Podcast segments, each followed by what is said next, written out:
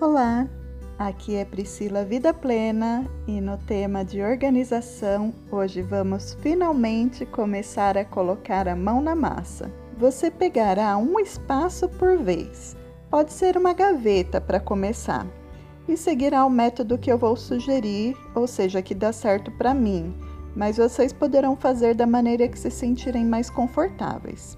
Vocês irão dispor todos os itens dessa gaveta em um espaço grande, pode ser uma mesa, pode ser no chão, e você vai fazer quatro classificações.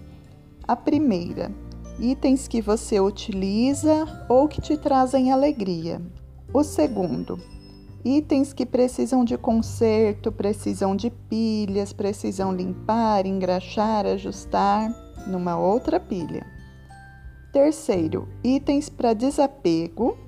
E o quarto, itens para descarte. Os itens da primeira classificação serão os itens que seguirão para a organização. Eles vão continuar no seu lar e só precisam ser organizados. Os itens que ficaram na categoria de ajustes só voltarão para suas casinhas depois de todos os reparos realizados. Então, seguimos para a categoria dos itens que irão para desapego. Você selecionará itens que já não servem, não te trazem alegria, não fazem seu estilo e itens em duplicidade. Desses, você escolherá o que estiver em maior condição de uso. Caso não se sinta confortável ou tenha receio de desapegar e se arrepender, poderá condicioná-los todos em uma mala ou uma caixa e deixar em um local não muito visível durante alguns meses. Se nesse período você precisar ou quiser algum item de volta, pode pegar sem nenhum problema.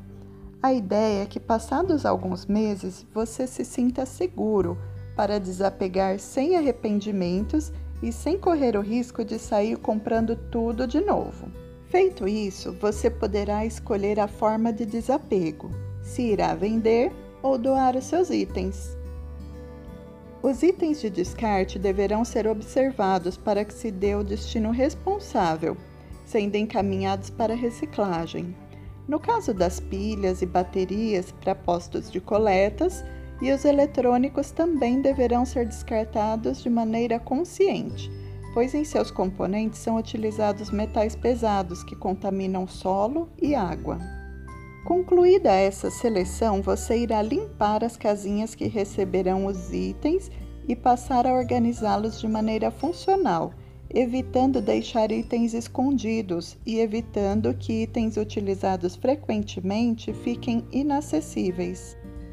Tentando manter juntos os itens que serão utilizados no mesmo momento, assim você ganha muito tempo. Por exemplo, eu tenho uma caixa na qual eu coloco os alimentos consumidos no café da manhã. De manhã, eu às vezes estou meio atordoada de sono ainda, abro o armário, tiro a caixa e praticamente todos os itens estão ali, exceto os de geladeira.